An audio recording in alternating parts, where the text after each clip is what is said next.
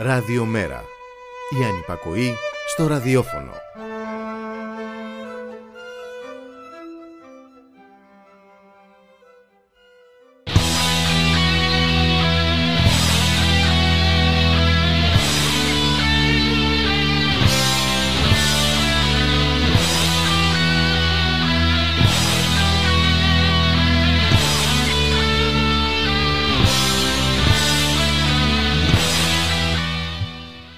Χαίρετε κυρίες και κύριοι, ακούτε την εκπομπή στη δουλειά και στον αγώνα με τον Γιώργη Χρήστου. Μια εκπομπή για τον κόσμο της εργασίας, μια εκπομπή για τους απόμαχους της δουλειάς, μια εκπομπή για τα κινήματα της κοινωνίας, για όποιον και όποια ελεύθερα συλλογάτε, διότι συλλογάτε καλά.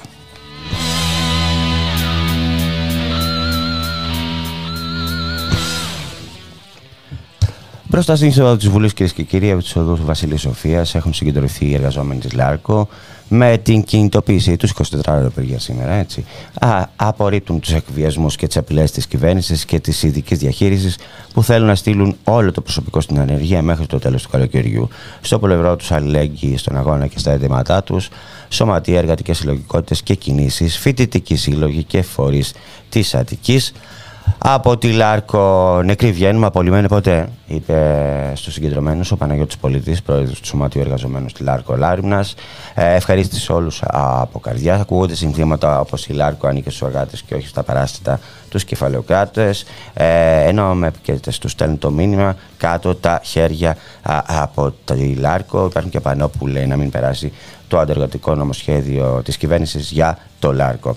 Η κυβέρνηση, κυρίες και κύριοι, ε, με την ε, τροπολογία αυτή, ε, με την τροπολογία Express, έρχεται να τελειώσει τη δημόσια λάρκο και τους εργαζομένους της. Ε, δεν τους αρκούσε η συστηματική αποξίωση εδώ και δύο χρόνια της δημόσιας βιομηχανίας που παράγει τη μεγαλύτερη ποσότητα σίδηρα και νικελίου της Ευρωπαϊκής Ένωσης σε μια περίοδο που η τιμή τους πάει το ένα ρεκόρ μετά το άλλο. Δηλαδή είναι τόσο μεγάλος ο πλούτος του Λάρκο που εμείς τον ξεπουλάμε. Και αντί να τον κρατήσουμε και τον, να, τον εκμεταλλευτούμε υπέρ ε, του λαού και για να δημιουργηθούν νέες ε, θέσεις εργασίας, η κυβέρνηση πιστή ε, στο, στο ακραίο φιλελεύθερο δόγμα τη τα ξεπουλάει όλα. Λοιπόν, το πλάνο του ξεπολύματος της δημόσιας περιουσίας, κυρίες και κύριοι, από το ΤΕΠΕΔ, ε, το έφερε ο ΣΥΡΙΖΑ και μην το ξεχνάμε αυτό, έτσι, μετά το ξεπούλημα του περήφανου όχι. Να σας πω ότι οι εργαζόμενοι θα απολυθούν. Ε, και όχι μόνο αυτό, θα ξεσπιτωθούν και από τα σπίτια που μένουν στη Λάρκο. Όχι ότι μένουν τζάπα οι άνθρωποι. Ε, είναι ουσιαστικά όλη μέρα σε επιφυλακή. Λοιπόν, ε, όπως έγραψε μια γυναίκα εργαζομένου, και θα σου διαβάσω γιατί με συγκίνησε πάρα πολύ, ε, στην ιστορική μας πορεία, σε κάθε είδους αγώνα που έκαναν οι γυναίκες, είτε στηρίζοντας τους συντρόφους τους, είτε διεκδικώντας για τον εαυτό τους, απέδειξαν ότι η μυρολατρεία και η δουλοπρέπεια δεν ταιριάζει στις αγωνίστριες. Κανένας μεγάλος χείμωνας δεν θα μοιραστεί στους επόμενους μήνες το κόστος της διαβίωσής μας ή των παιδιών μας. Οι αποφάσεις τους σε συνδυασμό με τις σημερινές οικονομικές συνθήκες μας οδηγούν στην εξαθλίωση και γι' αυτό αγωνίζονται και κύριοι οι εργαζόμενοι στη Λάρκο να αποφύγουν αυτό, να διατηρήσουν τις θέσεις εργασίας τους κτλ. Και μαζί τους η αλληλεγγύη.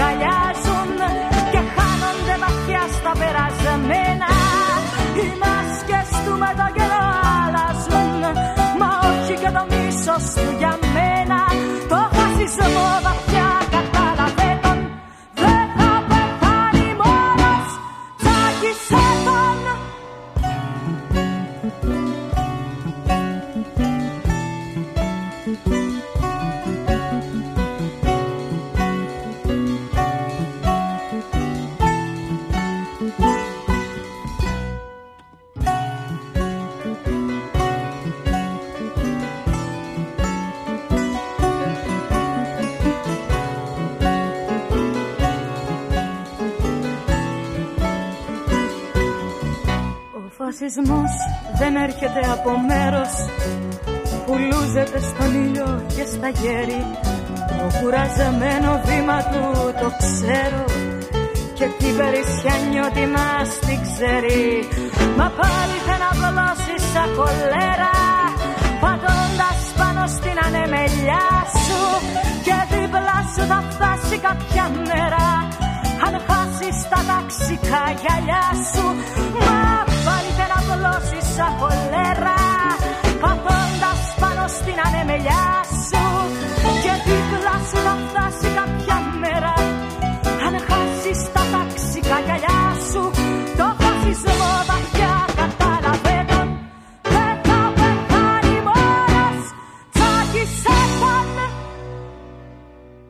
Επιστροφή κυρίες και κύριοι στην εκπομπή στη δουλειά και στον αγώνα. Μια εκπομπή για τον κόσμο της εργασίας, μια εκπομπή για τους απόμαχους της δουλειάς, για τα κινήματα της κοινωνίας, για όποιον και όποια ελεύθερα συλλογάται. Και θα μείνω στο όποιον ελεύθερα συλλογάται αυτή τη στιγμή.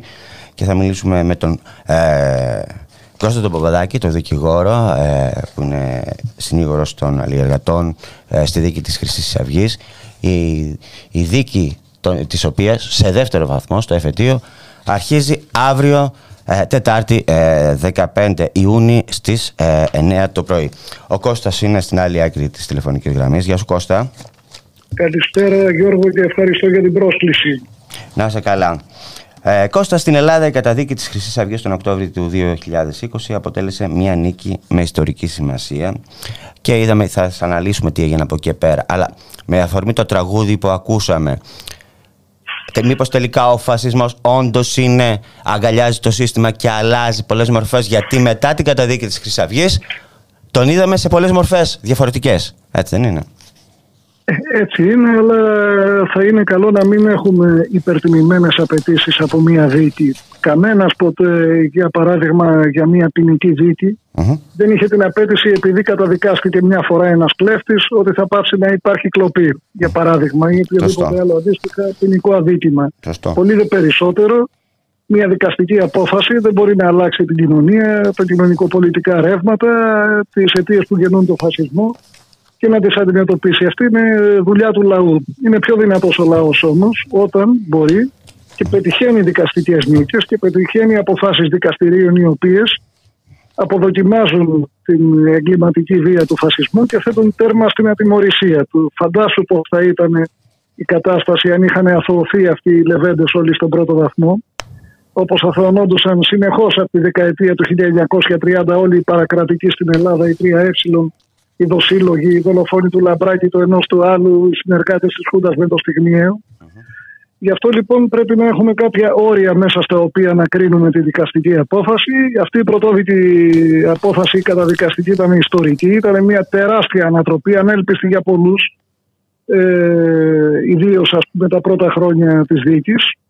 Λοιπόν, δεν πάβει ωστόσο από την άλλη μεριά να είναι μια μεγάλη μάχη που κερδίθηκε σε ένα πόλεμο ο οποίος φυσικά συνεχίζεται και έχει πάρα πολλές ακόμα μάχες. Νομίζω ότι οι χιλιάδες λαού που ήταν απ' έξω ε, εκείνη την ημέρα βοήθησαν πάρα πολύ. Ασφαλώ βοήθησαν πάρα πολύ και γι' αυτό το λόγο και δέχτηκαν την επίθεση από την κυβέρνηση, η οποία από την πρώτη στιγμή που ανακοινώθηκε η καταδικαστική απόφαση θέλησε να δείξει ποιος είναι το αφεντικό στο αντιφασιστικό κίνημα και για να μην πάρει και αέρα ο κόσμος αυτός όλος και ε, κατεβεί ξανά στον δρόμο και ζητάει οτιδήποτε άλλο. Μμμ. Η συγκέντρωση μέχρι το βράδυ θα είχε φέρει τη μισή Αθήνα στη λεωφόρο Αλεξάνδρας Είναι βέβαιο αυτό. όπως συνεχιζόταν η δίκη. Είναι βέβαιο αυτό. Μπορείς να μου πεις ε, έτσι επιμεγραμματικά ε, 18 μήνες 18 μήνες, ναι, 18 μήνες περίπου μετά Ναι. πόσο είναι, Πόσο είναι. ναι, ποια είναι μια, μια αποτίμηση και τι, ελπίζεις, τι ελπίζουμε σε δεύτερο βαθμό. Βάζω και τον 20 εαυτό μου μήνες μέσα γιατί μετά και εγώ είμαι είμαστε- κατά της Χρυσής Αυγής εννοείται. 20 μήνες μετά είμαστε για την ακρίβεια. Οι κατηγορούμενοι ήταν 69 στον πρώτο βαθμό, οι 50 κρίθηκαν ένοχοι σε βαθμό κακουργήματος. Μμμ. Από αυτούς οι 40 πήγανε στη φυλακή και μένουν μέσα ακόμα 29. Οι ποινές ε, οι οποίες έχουν επιβληθεί είναι από ισόβια στο Ρουπακιά, ε, είναι διψήφιες ποινές στα, στους διευθυντές της εγκληματικής οργάνωσης και δύο-τρεις άλλους κατηγορούμενους ακόμα και μονοψήφιες σε όλους τους άλλους. Ε, και αυτό το λέω γιατί είχαμε από τότε εκφράσει την κριτική ότι οι ποινές ήταν χαμηλές. Σε δύο περιπτώσεις μάλιστα κατορθώσαμε και πετύχαμε να γίνει και αντίθετη έφεση από τον εισαγγελέα κατά των κατηγορουμένων, ιδίως για τους δράστες της απόπειρας ανθρωποκτονίας των Αιγύπτιων Σαράδων, οι οποίοι για δύο κακουργήματα και απόπειρα ανθρωποκτονίας και ένταξης σε εγκληματική οργάνωση πήραν ποινές 7 χρόνων. Και είναι μια μικρή κατηγορία κατηγορουμένων που αντιμετωπίζουν ακόμα και το ενδεχόμενο Λοιπόν, ε, είναι μια δίκη στην οποία οι διευθυντές της εγκληματικής οργάνωσης 7 τον αριθμό έχουν από 13 χρόνια κάθυρξη ο καθένας και ένας έχει 10. Παρ' όλα αυτά η κυβέρνηση με τροποποίηση του εκλογικού νόμου τον Μάιο 2021 τους επιτρέπει να συμμετέχουν στις εκλογές αρκεί να μην είναι αρχηγοί των κομμάτων με τα οποία θα πολιτευτούν και συνεπώς τους κλείνει το μάτι στις προσπάθειες ε, να ενεργοποιηθούν πολιτικά και να μπουν στη Βουλή. Επίσης ε, να πω ότι ε, στους 20 αυτούς μήνες δεν έχει πάρθει κανένα μέτρο για την αποζημίωση των θυμάτων της Χρυσής Αυγής και των οικογενειών τους και των δικηγόρων τους οι οποίοι καλούμαστε για δεύτερη φορά να σηκώσουμε ένα τεράστιο βάρος εθελοντικά και απλήρωτη. Έχουμε μία δίκη που η διάρκεια της εάν ε, έχει τον ίδιο αριθμό δικασίνων με την πρωτόδικη θα διαρκέσει ακόμα και καθημερινή διεξαγωγή να έχει τουλάχιστον τρία χρόνια. Mm. Ίσως και λιγότερο βέβαια με η διεύθυνση της διαδικασίας είναι πιο σφιχτή. Θυμάμαι ότι μου έλεγε ότι για να βγάλεις φωτοτυπίες ήταν χιλιάδες οι σελίδες και είναι τεράστιο κόστος, ας πούμε αυτό. Ένα παράδειγμα. Οι φωτοτυπίες, οι φωτοτυπίες η εκτύπωση μάλλον των 12.800 σελίδων και η βιβλιοδέτησή τους με τιμές κόστους ξεπερνάει το ένα χιλιάρικο. Mm-hmm. Τα, τα χρήματα δεν τα παίρνω από πουθενά για παράδειγμα λέω ένα ας πούμε εκεί και που κάθε μέρα συνέχεια έχουμε τέτοιου είδους έξοδα ψηφιακά, φωτοτυπίες, επικοινωνίες, μετακινήσεις, το ανατάλλο κτλ. Uh-huh. Παρήγορο είναι το γεγονός ότι καταφέραμε να πετύχουμε τη διεξαγωγή της δίκης στο εφετείο και όχι στον Κορυδαλό. Αυτό διευκολύνει πρώτα απ' όλα τη δημοσιότητα της δίκης και την πρόσβαση του κοινού και των δημοσιογράφων και κατά κάποιο τρόπο μας απαλλάσσει και από την επαγγελματική εξόντωση της εξορίας του Κορυδαλού του δικηγόρους που συμμετέχουμε σε αυτήν. Ε, και ενθαρρυντικό είναι και το γεγονός ότι κλήθηκαν από την εισαγγελέα εφετών που προετοιμάζει τη δίκη όλοι οι μάρτυρες κατηγορίας που είχαν προταθεί από την πολιτική αγωγή πρωτόδικα, περισσότεροι από τους οποίους είναι παθώντε και θύματα της Χρυσής Αυγής σε παλαιότερες ενέργειές τους, όπως ο Δημήτρης ο Κουσουρής για παράδειγμα, και θα καταθέσουν και αυτοί ε, στη δίκη. Ε, να πω ακόμα ότι η δίκη ξεκινάει κάτω από διαφορετικές συνθήκες από εκείνες που είχαμε το 2015 τότε όπως θυμούνται όλοι οι ακροατές είχαμε μια χρυσή αυγή. Πανίσχυρη πολιτικά κοινοβουλευτικό κόμμα τρίτο σε δύναμη με 7% αυτό αποτυπωνόταν και στο δικαστήριο με μια πολύ σκληρή και αδιάσπαστη συνοχή μεταξύ των κατηγορουμένων της πειθαρχίας στην ηγεσία τους και αντίστοιχη πειθαρχία στον υπερασπιστικό μηχανισμό του οποίου προείστατο ένα συγκεκριμένο επιτελείο των συγγενών του Μιχάλου Λιάκου. Αυτά δεν υπάρχουν πια. Η Χρυσή Αυγή ήδη από τη διάρκεια της πρωτόδικης δίκης περιθωριοποιήθηκε πολιτικά, εκπαραθυρώθηκε από το Κοινοβούλιο.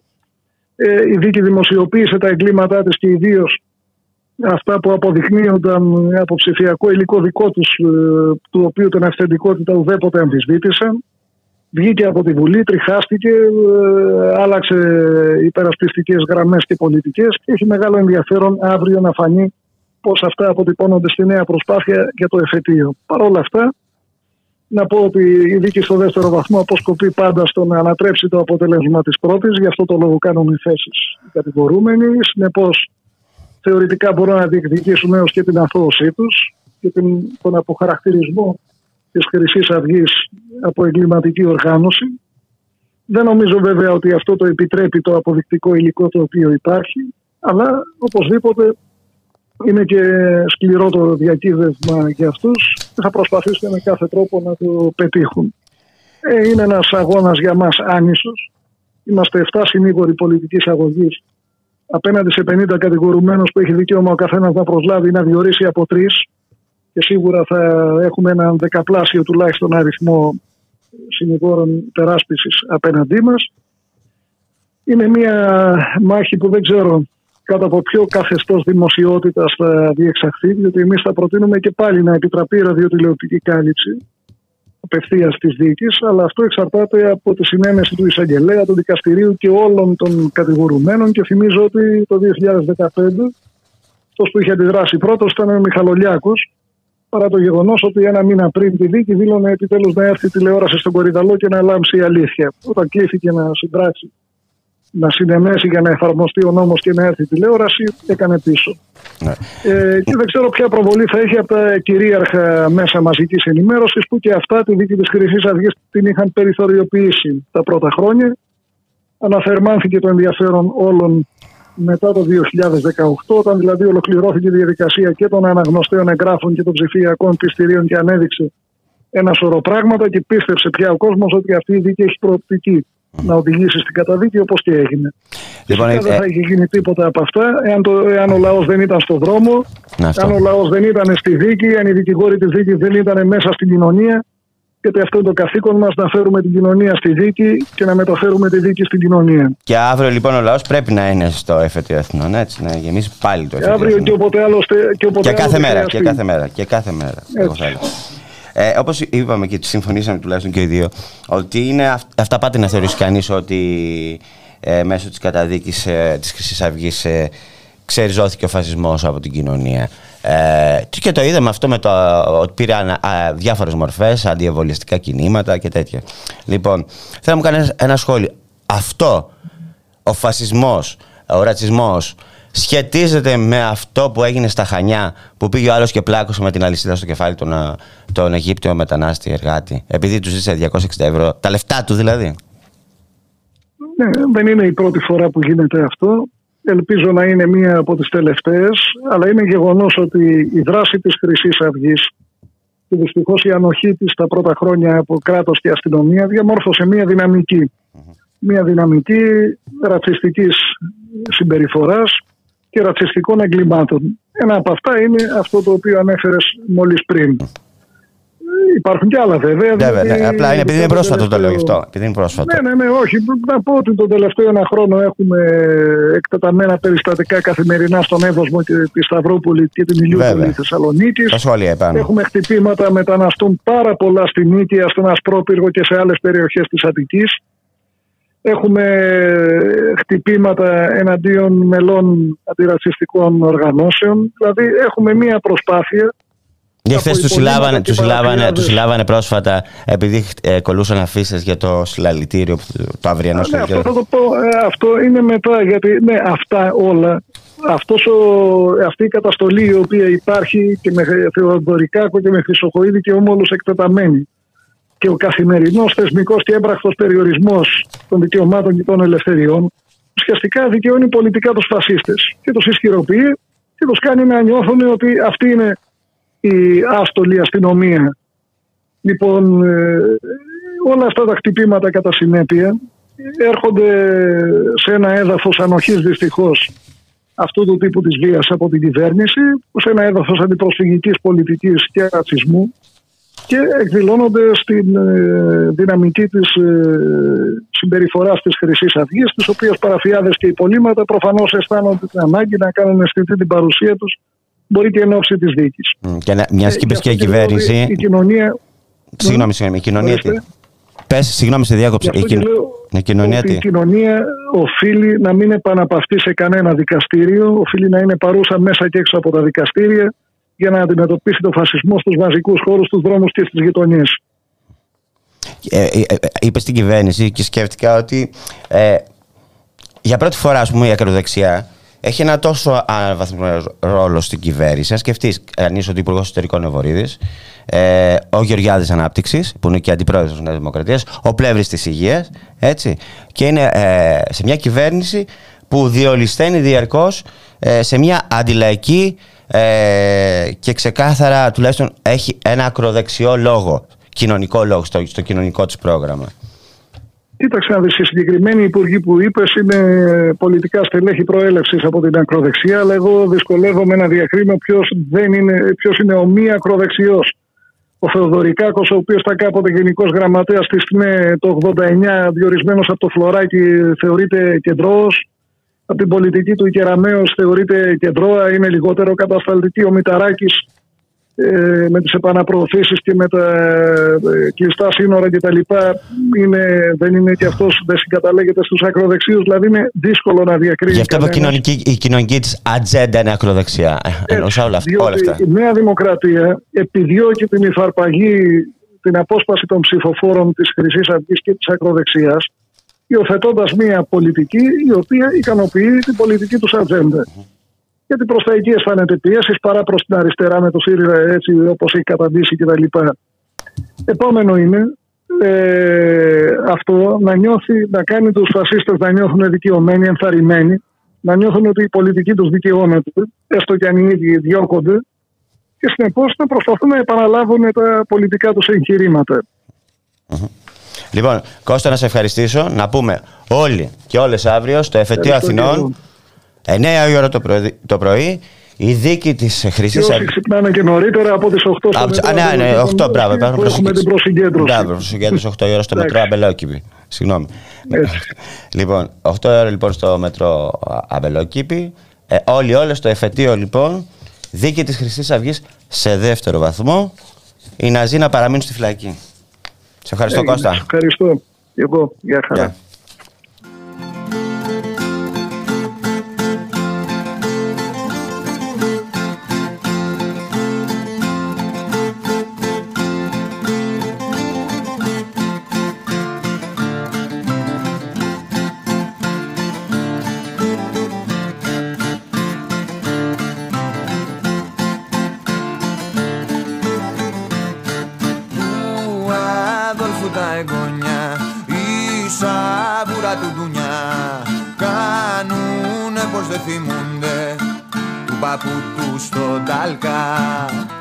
45 Απρίλης και ο Αδόλφος με λιγμό. Ρε τι μου κάνε ο Σταλίν με τον κοκκίνο στράτο το σπίρι έχω στο κεφαλί το δρέπανι στο λαιμό. Τζάμπα οι αστεί με στρώχναν να τους σβήσω το καημό και μπελάδες θα έχουν πάλι με το Γεωργιάνο κι όλο εσκούζω Αδόλφος μες στα πρίλη τις φωτιές. Μες στο Βερολίνο μπαίνουν μπαίνουν οι κομμουνίστες και οι αριλάκοι ζουν αντίλοπες παρδαλές. Ωχ, μου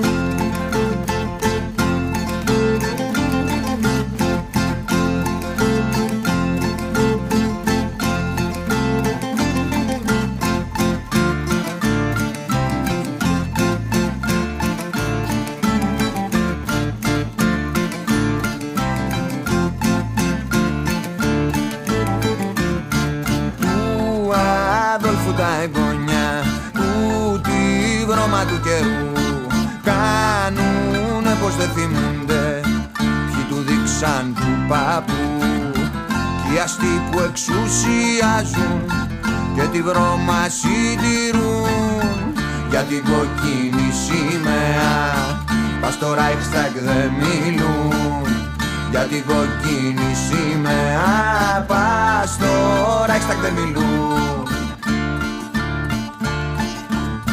Και αστάκον ο Αδόλφος το μουστάκι το κοντό κι ας του φώναζε ο Γκέρινγκ πά να φύγουμε από εδώ και ας έσκουζε ο Φίρερ απ' της Μπράουν την ποδιά ρε φάπα που θα πέσει.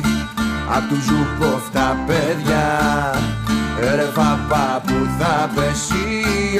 Απ' τους Ζουκόφ τα παιδιά Επιστροφή κυρίες και κύριοι στην εκπομπή στη δουλειά και στον αγώνα με τον Γιώργη Χρήστου. Μια εκπομπή για τον κόσμο της εργασίας, για τους απόμαχους της δουλειάς, για όποιον και όποια ελεύθερα συλλογάται. Και περνάμε στο επόμενο θέμα της ημέρας και είναι ένα, ένα βιβλίο. Ένα βιβλίο που λέγεται ε, «Η Επανάσταση του 1821, κοινωνικές συγκρούσεις, πολιτικοί ανταγωνισμοί, επίκαιρα συμπεράσματα». Ένα βιβλίο το οποίο έχουν ε, γράψει ο Γιώργος Λιερός, ο Σωτήρης Λικοριώτης και ο Σωτήρης Λαπιέρης τον τελευταίο έχω στην άλλη άκρη της τηλεφωνικής γραμμής. Γεια σου Σωτήρη. Καλησπέρα Γέλη. Πριν που περάσουμε στη συζήτηση να πω ότι το παρουσιάζεται αυτό το βιβλίο Τετάρτη 15 ε, Ιουνίου στις 7.30 το απόγευμα στο Πνευματικό Κέντρο του Δήμου Αθηναίων Ακαδημίας 50 στην αίθουσα Αντώνης Τρίτσης. Έτσι. Λοιπόν, Ναι, ναι. θες να μου πεις δύο πράγματα για αυτό το βιβλίο. Τι είναι αυτό το βιβλίο; Βεβαίως. Ε, στα πλαίσια των ε, 200χρονων ε, με τους τρεις ε, συγγραφείς ή συγγραφείς τέλος πάντων συμμετείχαμε στην Οργανωτική Επιτροπή ενός Διεθνούς Συνεδρίου για το 1821.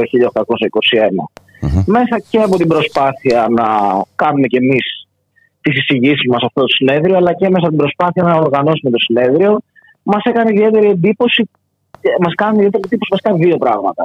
Ένα ότι στη συζήτηση για τα 200χρονα υπάρχει μια εξαιρετική τέλος πάντων ομοφωνία για την αποτίμηση του 21 που συνήθως για τις επαναστάσεις δεν υπάρχουν ομοφωνίες και δύο ότι σε σημαντικό βαθμό απουσιάζει ο λαϊκός παράγοντας, ο απλός λαός από τη συζήτηση για το τι έγινε στην επανάσταση του 21. Ο κοινωνικός Έτσι, χαρακτήρας μπήκαμε εννοείς στη- όλες αυτές τις επανάστασεις. Ακριβώς, ακριβώς, ακριβώς. Ε, και έτσι μπήκαμε στη διαδικασία να προσπαθήσουμε να δώσουμε μια άλλη σκοπιά για το τι συνέβη στην Επανάσταση του 21, που στην πραγματικότητα δεν είναι ακριβώς ε, πράγματα τα οποία τα ανακαλύψαμε εμείς ή τα φέρουμε πρώτη φορά στην επικαιρότητα, στην δημοσιότητα, αλλά είναι πράγματα τα οποία παραγνωρίζονται, αποσιωπούνται, δεν εντάσσονται στο αναλυτικό πλαίσιο και στην πραγματικότητα καταλήγουν να μετατρέπουν την Επανάσταση του 21 σε έργο των ελίτ, όπου απλά η- ο λαός είναι εκεί για να κρατάει τα όπλα όταν και αν καταλαβαίνει το τι συμβαίνει γύρω του. Μ' αρέσει που γράφεται ότι είναι ένα βιβλίο για τους ηττημένους, για αυτούς τους απλούς ανθρώπους που συγκροτούν την αδιαμόρφωτη κουλαρία της λαϊκής παράταξης του 1821 για αυτούς που πολέμησαν κόντρα στους Οθωμανούς αλλά συγκρούστηκαν με τους τόπιους άρχοντες για τη γη και την ελευθερία γιατί αυτό, και αυτό έγινε έτσι να μην κοροϊδεύομαστε μεταξύ μας Ακριβώς, ακριβώς. Ε, Έχει προφανώς και ε, είναι ενδιαφέρον, νομίζω θα είναι και ενδιαφέρουσα η αυριανή. Γιατί, παρουσίαση. να το πούμε, γιατί οι, οι, οι προύχοντες, ε, οι άρχοντες τότε, δεν νομίζω ότι τους συνέφερε μια επανα- επανάσταση και δεν τους συνέφερε γιατί θα χάνανε τα προνομία τους. είναι, είναι πραγματικότητα ότι οι προύχοντες δηλαδή είναι και ένα μεγάλο ένα κομμάτι της αρχής του βιβλίου που αναδεικνύει την αντίθεση ανάμεσα στην κατάσταση πνευμάτων που υπήρχε τις παραμονές της Επανάστασης στο εσωτερικό των κοντζαμπάσεων και των προχούντων και πώς στην πραγματικότητα όλο αυτό που λέμε 25η Μαρτίου είναι μη- ένας μήνας τεράστιας αναταραχής όπου ο λαός πρόχνει τις ε, ηγεσίες της- των κοινοτήτων να μπουν στην Επανάσταση και οι οποίες αναγκάζονται να μπουν για να μην χάσουν το ρόλο τους. Με καθοριστικό σε αυτό και όλα στο ρόλο ενός τμήματος της φιλικής εταιρείας, η οποία, το οποίο βλέπουμε να αποσιωπάται και στην ιστοριογραφία αλλά και το οποίο και στην πραγματικότητα σιωπά και στη συνέχεια στο εσωτερικό της Επανάστασης. Το οποίο έχει και αυτό το δικό του ενδιαφέρον γιατί αναδεικνύει την ε, πραγματική αδυναμία που υπήρχε εκείνη την περίοδο να αναπτυχθεί μια λαϊκή ηγεσία που να έχει δικό της πρόγραμμα και να, παλ- να το παλεύει να το υλοποιήσει σε κόντρα με τις ελίτ. Που, Εντάξει, στην πραγματικότητα, όπως ξέρουμε και από την μετέπειτα ιστορία, αυτό δεν κατέστη εφικτό παρά με την, ε, μετά τις επαναστάσεις του 1848 στην Ευρώπη και το Κομμουνιστικό Μανιφέστο.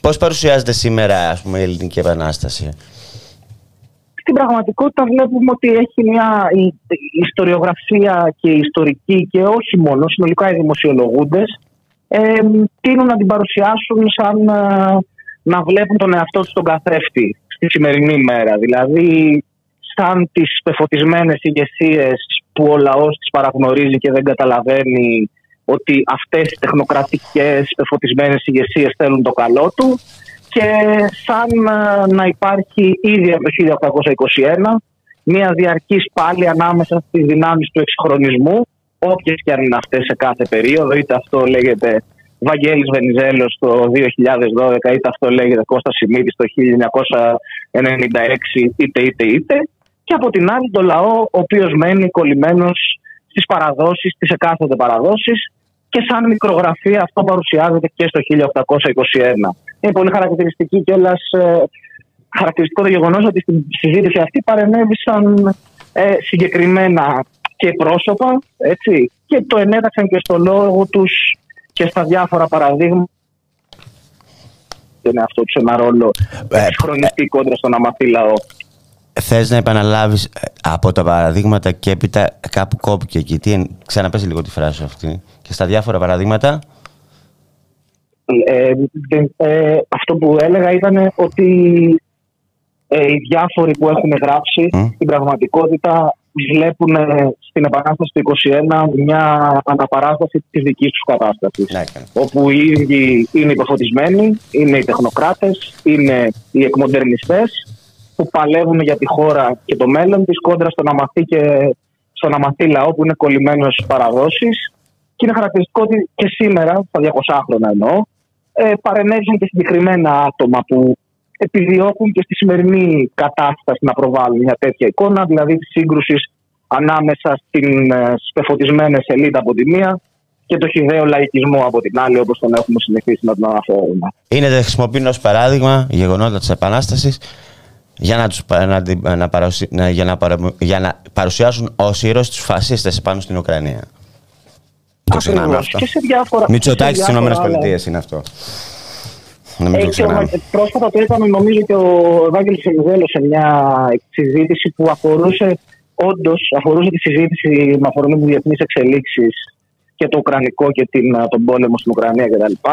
Προσπαθώντας να περιγράψει πώς όλη η ελληνική ιστορία από το 1821 αποτελεί μια σύγκρουση ανάμεσα στους εξυγχρονιστές και τους λαϊκιστές, αφιερώνοντας μεγάλο κομμάτι για το 1821. Καλά. Κοίταξε, μιας και είπα για φασίστε τώρα, φασίστες της Ουκρανίας τώρα, να, κα- να, να μου κάνεις και ένα σχόλιο για την ε, δίκη της Χρυσής Αυγής σε δεύτερο βαθμό που αρχίζει αύριο και να κλείσουμε. Βεβαίως, βεβαίως. Είσαι και μέλος εσύ του Συλλόγου των ε, Εργαζομένων στο Συνήγορο του Πολίτη, έτσι, και της, ε, Ναι, ναι, ναι. ναι. Προ- Μόλις σήμερα συγκροτηθήκαμε μετά τις εκλογές μας. Ε, συμμετέχει αύριο το μεγαλύτερο κομμάτι του εργατικού κινήματος. Έχει κηρυχθεί και στάση εργασίας και από την ΑΔΒ και από το Εργατικό Κέντρο για αύριο το πρωί. και με της Αθήνας και του συγκεντρώσεις Πειραιά, και τα δύο εργατικά κέντρα έχουν κηρυξεί. και του Πειραιά. Ναι. Βεβαίως, τέλεια. Ε, νομίζω ότι είναι ένα στοίχημα που πρέπει ξανά να το κερδίσει το λαϊκό κίνημα, το εργατικό κίνημα, οι αντιφασίστες και οι δημοκράτες αυτής της χώρας. Δηλαδή ότι οι Ναζί θα παραμείνουν στη φυλακή, θα παραμείνουν καταδικασμένοι με τις ποινές που τους επιβλήθηκαν και δεν θα δούμε να μειώνονται όπως φάνηκε ήδη από την ε, διαδικασία σε πρώτο επίπεδο να υπάρχουν τέτοιες διαθέσεις για να πέσουν στα μαλακά. Αυτό στην πραγματικότητα διασφαλίζεται όπως διασφαλίστηκε σε σημαντικό βαθμό μαζί με την πολιτική αγωγή μέσα στο δικαστήριο με την παρουσία Του λαού. του κόσμου έξω από το δικαστήριο. Όπως αυτό το μεγαλ, η μεγαλειώδης αντιφασιστική έκρηξη την ημέρα της ανακοίνωσης της, δι- της καταδίκης της Χρυσής Αυγής που κατατρώμαξε την κυβέρνηση και έσκασε να τη διαλύσει με επιθέσεις στο ΜΑΤ. Το ίδιο νομίζω όσον αφορά τη μαζικότητά της πρέπει να είναι και αύριο γιατί πρέπει να περιφρουρήσουμε αυτές τις κατακτήσεις απέναντι στον ναζισμό και τον φασισμό. Να σε ευχαριστήσω πολύ, Σωτήρη. Να είσαι μια, μια Να καλή είστε μέρα. καλά, Γερή. Γεια, γεια. Καλά,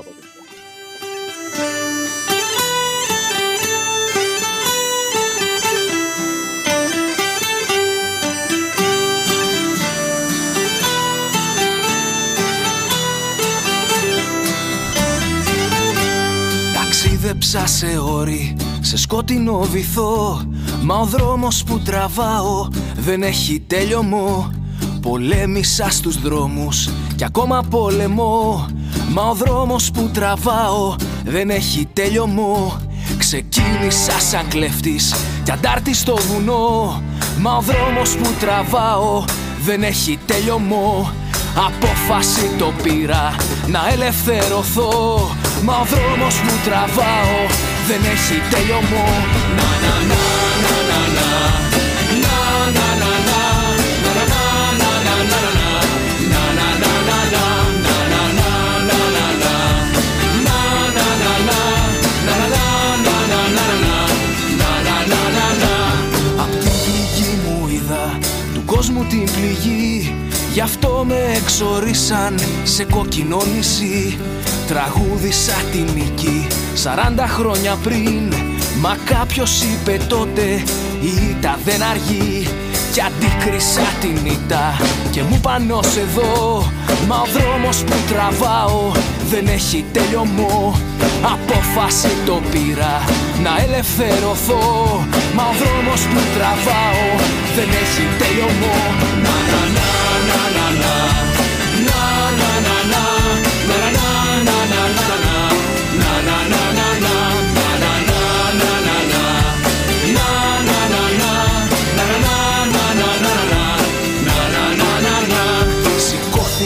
πάλι με άλλο ηθικό Κι ο δρόμος που τραβάω δεν έχει τέλειωμό Και να με τώρα εμπρός σου το χέρι σου ζητώ Γιατί ο δρόμος που τραβώ δεν έχει τέλειωμό Σκοτώσαν έναν άντρα στο σύνταγμα μπροστά. Μα είδα τη μορφή του λίγο καιρό μετά. Και απόφαση το πήρα και πίσω δεν γυρνώ. Γιατί ο δρόμος που τραβώ δεν έχει τελειωμό. Να να να να να να Να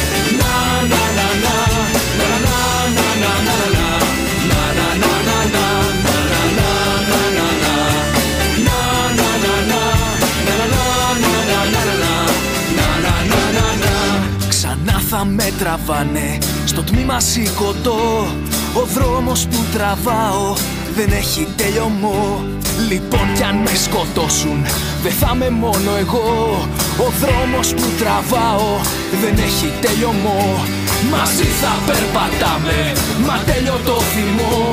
Ο δρόμος που τραβάμε δεν έχει τελειωμό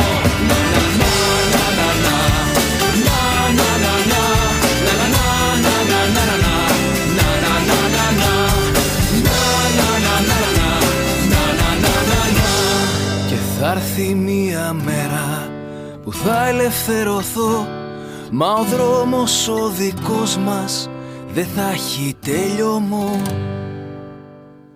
Επιστροφή κυρίες και κύριοι στην εκπομπή και στη δουλειά και στον αγώνα με τον Γιώργη Χρήστου. Μια εκπομπή για τον κόσμο της εργασίας, ε, τους απομόχους της δουλειάς, τα κινήματα της ε, κοινωνίας για όποιον και όποια ελεύθερα συλλογάτε.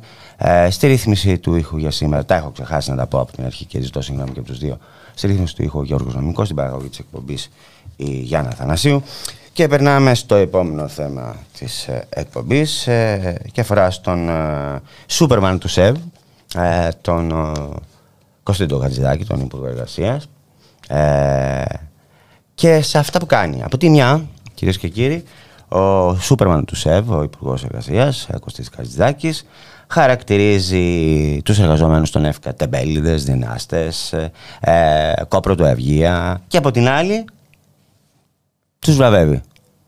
Τρελάθηκε, έχει κάποιο λόγο να το κάνει αυτό; Λοιπόν, για το θέμα αυτό θα μιλήσουμε με την ε, πρόεδρο του ΨΕΟΓΑ, του Πανελλήνιου Σύλλογου Εργαζομένων ΟΓΑ, ΟΠΕΚΑ Αγροτών, ΕΦΚΑ Αγροτών, την Νότα τη Βασιλοπούλου που βρίσκεται στην άλλη άκρη της τηλεφωνικής γραμμής. Γεια σου ε, Νότα.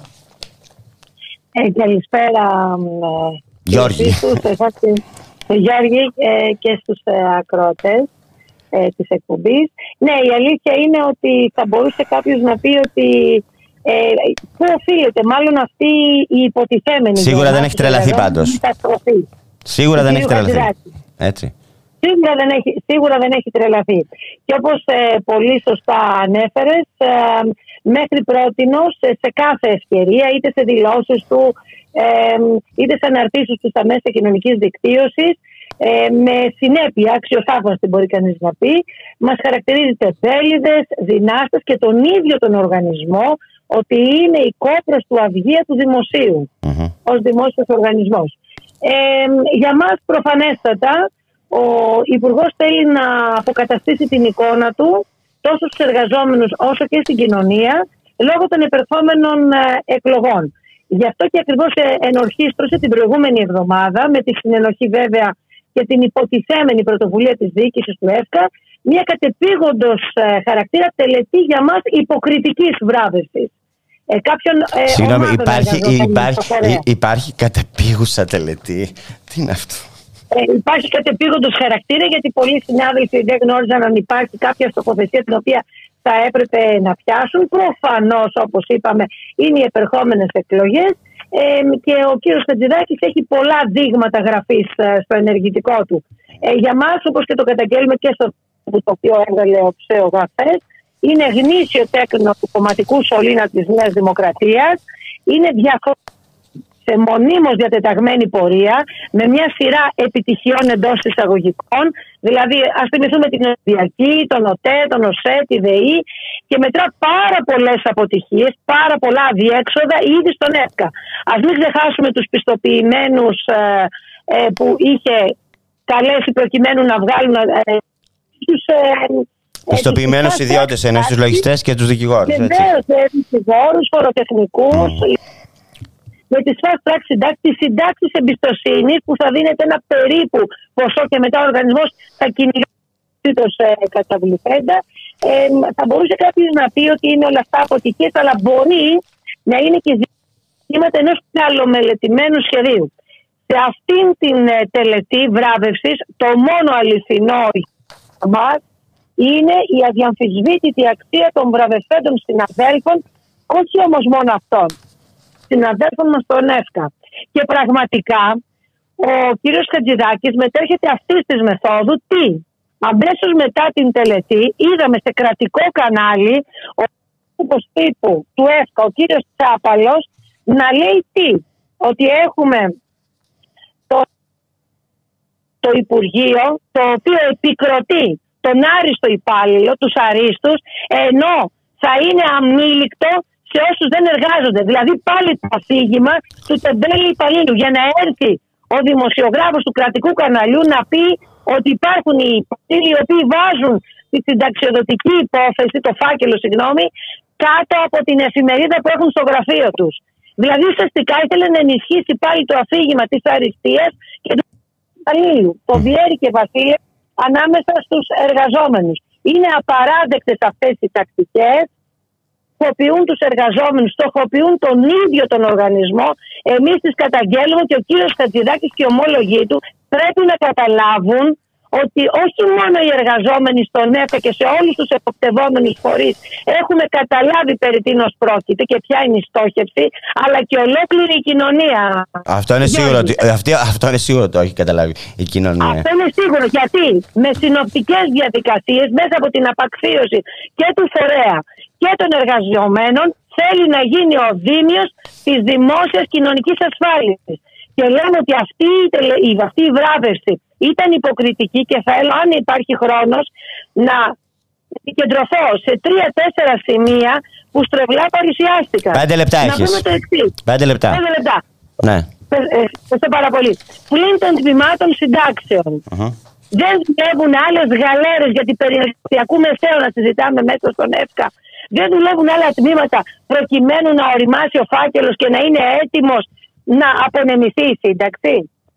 Γιατί επέλεξε ομάδες εργαζομένων να βραβεύσει όταν τις ίδιες ομάδες μεθοδευμένα είχε, κατηγορούσε όλο το προηγούμενο διάστημα. Να πούμε για τον Τέο Σογά, που κατηγορούνταν οι συνάδελφοι τάχατες για τις εκκρεμότητες τις οποίες φέρανε από το Τέο Ταμείο, ή να μιλήσουμε για, τη, για, τον, για τον ΝΑΤ συνεχώς μιλάει για μηδενισμό εκκρεμωτήτων στο ΝΑΤ. Μα το ΝΑΤ, ο, ο εναπομείναν, ο εναπομείναν συγγνώμη, φορέας, δεν απονέμει συντάξεις. Συντάξεις απονέμουν οι συνάδελφοί μας στον ΕΦΚΑ. Μόνο δεδομένα ασφάλισης δίνει το ΝΑΤ που ο κύριος Χατζηδάκης και ο προβάλλει συνεχώς τον διοικητή του ΝΑΤ και τέλο τέλος πάντων υποδιοικητή του ΕΦΚΑ. Επίσης, παρότι ως ψεογά εμείς δεν ενθαρρύνουμε τους συναδέλφους μας να, συμμετά... να συμμετέχουν σε κλιμάκια, γιατί πρεβαίνει σε τέτοιες δαπάνες όταν δεν έχει προβεί σε πληρωμή κλιμακίων. Πραγματικά στόχων εξωπραγματικά οι συνάδελφοί μας και δεν τα έχουν πληρωθεί αυτά τα κλιμάκια. Κλιμάκια ποσά τα οποία θα έπρεπε να είχαν στην ήδη υπεραντατικοποιημένη εργασία τους. Γιατί αν στέκεται αυτή τη στιγμή ο ΕΦΚΑ, στέκεται και μόνο στο φιλότιμο των εργαζομένων. Αυτό, πρέπει, αυτό το έχει καταλάβει η κοινωνία. Το έχουν καταλάβει όλοι οι συναλλαστέ. Που έρχονται σε καθημερινή επικοινωνία με τους εργαζόμενους. Αντί λοιπόν. Αντιλαμβάνονται τι πραγματικά συμβαίνει, αυτό εννοείς. Ακριβώς αντιλαμβάνονται. Αυτά λοιπόν όλα τα τεχνάσματα τα καταλαβαίνουν και τότε με την αυτόματη σύνταξη και τώρα με όλα αυτά. Και όλα αυτά τα οποία έχει επιλέξει να κάνει. Καταλαβαίνουν, καλά οι εργαζόμενοι δεν το συζητώ, το βιώνουν καθημερινά. Δεν μπορεί να δαπανάς χρήματα για να δώσεις αυτά τα καθρεφτάκια και τις χάντρες, γιατί για μας αυτό είναι. Οι συνάδελφοι ξέρουν την αξία τους και μεταξύ μας γνωρίζουμε τι τραβάνε οι συνάδελφοι στον ΕΦΚΑ αλλά και το συναλλασσόμενο κοινό και να μην εξυγχρονίζεις την υλικοτεχνική υποδομή. Εμείς αυτή τη στιγμή στην Πατησίων 30 δεν έχει αποκατασταθεί το σύστημα ψήξης. Οι συνάδελφοι πάνω από δύο εβδομάδες εργαζόμαστε υπό ακραίες συνθήκες. Αντί να επενδύσει προς αυτή την κατεύθυνση, προσπαθεί να αποκαταστήσει την εικόνα του πάλι εις βάρος των συναδέλφων, εις βάρος των εργαζομένων. Αυτό πρέπει να καταλάβουμε. Βλέπουμε ένα 1555 που έχει γονατίσει όλους τους οργανισμούς και τους τρεις για τους οποίους δίνει πληροφορία. Και δεν δίνει ούτε προσωποποιημένη πληροφόρηση, ούτε ουσιαστική πληροφόρηση. 12 ευρώ. 12 εκατομμύρια ευρώ. Το πρόλαβες. 12 εκατομμύρια ευρώ το 2015. Ναι. ειδικά εδώ στον Οπετά, εγώ, οι συνάδελφοι είναι, έχουν φτάσει σε ένα σημείο που δεν πάει παραπέρα. Υπάρχουν φρέντες τόσο στον ΟΠΕΚΑ όσο και στον ΕΦΚΑ. Δηλαδή η δουλειά οι πολυβραβευμένοι, όπως λένε, και οι πολυδιαφημισμένοι των πολλών εκατομμυρίων, και... είναι δουλειά των συναδέλφων. Είναι δουλειά των εργαζομένων στους φορείς. Σωστά. Αυτό είναι σημαντικό, όλες, όλα αυτά τα οποία μετέρχεται. Είναι πραγματικά, ε, δεν ξέρω, δεν ξέρω, πραγματικά πρέπει, πρέπει να εφησυχάζουμε. Γι' αυτό και εμείς προ, ε, προβαίνουμε καταγγελίες στα δελτία τύπου, σε εξώδικα και δεν θα σταματήσουμε. Δεν μπορεί να μας ρίξει στάχτη στα μάτια ο κύριος Χατζηδάκης με αυτές τις βραβεύσει. Και θα ξαναπώ, το μόνο αληθινό είναι η αξία των συναδέλφων μας και των βραβευτέντων, αλλά και όλων όσων εργάζονται στου εποπτευόμενους φορείς και ειδικότερα στον ΕΦΚΑ των τεράστιων προβλημάτων. Mm-hmm. Λοιπόν, να σε ευχαριστήσω πολύ, Νότα. Εγώ ευχαριστώ, Γιώργη μου, που μας δίνεις ε, βήμα και ακούγεται και η φωνή των εργαζομένων. Να είστε καλά ε, ραντεβού στους δρόμους και στους αγώνες. Χαιρετώσε.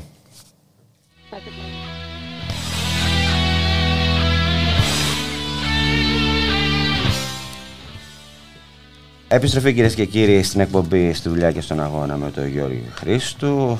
Μια εκπομπή για τον κόσμο της εργασίας, για τους απόμαχους της δουλειάς, για τα κινήματα της κοινωνίας, για όποιον και όποια ελεύθερα συλλογάτε. Στη ρύθμιση του ήχου για σήμερα ο Γιώργος Νομικό, στην παραγωγή της εκπομπής η Γιάννα Θανασίου και να κλείσουμε στα λίγα λεπτά που μένουν με τις κινητοποιήσεις που θα γίνουν ε, τις επόμενες ημέρες. Να σας πω ότι αύριο υπάρχει, όπως έχουμε πει στην αρχή, η αντιφασιστική συγκέντρωση έξω από το εφετείο Αθηνών. Ε, να πάμε όλοι, όσοι μπορούμε, να γεμίσει πάλι η Λεωφόρο Αλεξάνδρας. Στη Λέσβο 54 σωματεία, μιλάω για την Τετάρτη 15 Ιούνιου, στη Λέσβο 54 σωματεία και φορείς ε, καλούν ε, στη μέρα δράσης για τα ακτοπλοϊκά εισιτήρια ε, στις 5.30 ώρα το απόγευμα θα υπάρχει μια συγκέντρωση στην πλατεία Σαφούς και θα πραγματοποιηθεί περιοδία στο επιβατικό λιμάνι και ενημέρωση των επιβατών καθώς και περιοδία στα τουριστικά γραφεία της Μητυλίνης αυτά στα ύψη τα ακτοπλοϊκά εισιτήρια. Στη Θεσσαλονίκη το Συνδικάτο Εργατών Υπαλλήλων Τουριστικών Επιστημικών Επιχειρήσεων Θεσσαλονίκης Πιερίας και Χαλκιδικής πραγματοποιεί η 24ωρη απεργία για α, θέματα εργασιακά, α, για συλλογική σύμβαση, για μισθούς κτλ. Ε, υπάρχει μια, η συγκέντρωση, θα, ε, θα, πραγματοποιήσουν, θα πραγματοποιήσουν συγκέντρωση οι εργαζόμενοι στον επιστημισμό τουρισμό της Θεσσαλονίκης 10 η ώρα το πρωί μπροστά στο Υπουργείο Μακεδονίας Θράκης. Παραμένουμε στη Θεσσαλονίκη όπου δικάζονται την Τετάρτη στα δικαστήρια της Θεσσαλονίκης οι οκτώ αγωνιστές απεργοί οι οποίοι συνελήφθησαν στις 6 Απρίλη στο λιμάνι της Θεσσαλονίκης. Θυμάστε υπήρχε μια ε, πανεργατική απεργία τότε. Ε, εργατικά σώματα λοιπόν της Θεσσαλονίκης καλούν στις 8.30 στα δικαστήρια ε, για αλληλεγγύη στους συλληφθέντες και ε, απαιτώντας να απαλλαγούν από κάθε ε, κατηγορία. Ε, το Εργατικό Κέντρο της Θεσσαλονίκης προκήρυξε στάση εργασίας για τις ώρες διεξαγωγής της δίκης από τις 8 το πρωί έως τις 12 ε, το μεσημέρι. Ε, την 5η 16 Ιούνιου υπάρχει μια εργατική διαδήλωση ε, κατά του νόμου ε, Χατζηδάκη ε, στις 7 η ώρα στον πεζόδρομο της Κοραή και θα ακολουθήσει πορεία ε, προς τη Βουλή. Ε, τον, θα πάρουν μέρος σωματεία και από το δημόσιο τομέα, πρωτοβάθμια σωματεία και από το δημόσιο τομέα και από το ιδιωτικό τομέα και να πάμε λίγο πιο πέρα στις 22 ε, του Ιούνιου όπου υπάρχει ε, μια απόφαση για πανεγενική κινητοποίηση ε, στο Υπουργείο Υγείας στην Αθήνα ε, με αιτήματα όπως δωρεάν δημόσια και πλήρης ε, και ισότιμη περίθαλψη για όλο το λαό, ε, αύξηση των δαπανών για την υγεία, ε, μαζικές προσλήψεις προσωπικού, να επιστρέψουν ε, οι, όσοι είναι σε αναστολή, ε, μονιμοποίηση των συμβασιούχων, ε, ένταξη στα ΒΑΕ, γιατί να ξέρετε ότι πάρα πολλοί υγειονομικοί παρότι δουλεύουν σε ένα, στα νοσοκομεία τα οποία είναι ε, ένα ιδιαίτερα επιβεβαιωμένο περιβάλλον, δεν ε, ε, είναι ενταγμένοι στα ΒΑΕ, ε, αυξήσεις τους μισθούς, επαναφορά του 13ου και 14ου μισθού και να εφαρμοστεί επιτέλους η υπόφαση του ΣΤΕ για επαναφορά των μισθών των συντάξεων και του ΕΦΑΠΑΞ στα επίπεδα του 2012. Αυτά από μένα κυρίες και κύριοι, από τον Γιώργο Νομικό που ήταν στον ήχο και τη Γιάννα Αθανασίου που ήταν στην παραγωγή της εκπομπής. Να έχετε ένα καλό α, υπόλοιπο της ημέρας. Ακολουθεί η εκπομπή ε, Ήχνη της Πόλης με την Εφη Παύλο Γεωργάτου, μια εκπομπή για τον πολιτισμό. Ένα, ένας νοερός περίπατος σε ενδιαφέροντα σημεία της Αθήνας. Γεια σας.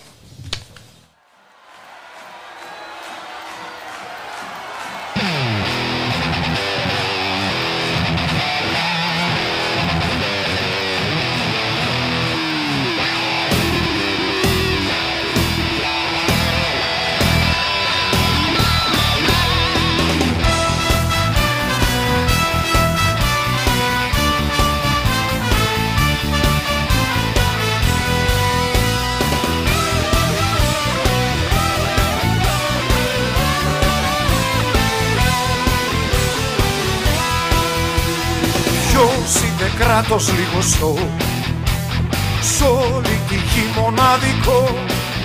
Εκατό να εξοδεύει, εκατό να εξοδεύει, εκατό να εξοδεύει. Και πενήντα να μαζεύει. Να τρέφει όλους τους αργούς. Να έχει εφτά πρωθυπουργούς Ταμείο δίχως χρήματα, ταμείο δίχως χρήματα, ταμείο δίχως χρήματα. Και δόξεις τόσα μνήματα. Τη στοιχεία σου Ελλάς με τα τέκνα που γεννάς. Ο Ελλάσιρον χώρα, ο Ελλάσιρον χώρα, ο Ελλάσιρον χώρα. Τι γαϊδάρος βγάζεις τώρα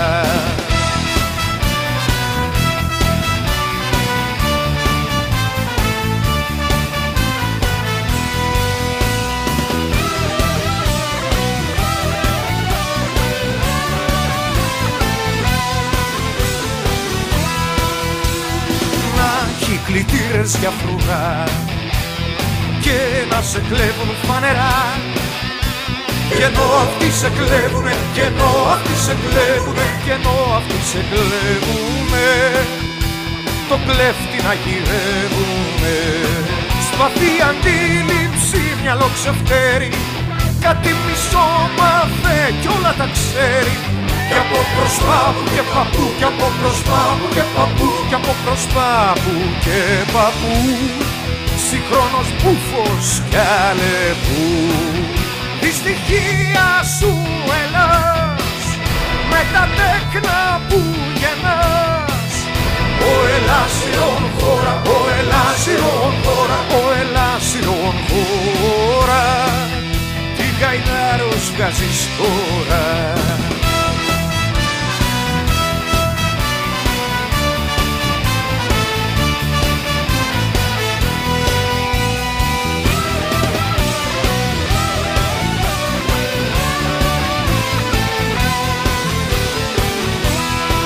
θέλει ακόμα κι αυτό είναι ωραίο να παριστάνει τον Ευρωπαίο. Στα δυο χωρώντας τα πόδια που έχει στον άλλου στρίνει στα λοντσαρούχι στον άλλου στρίνει στα λοντσαρούχι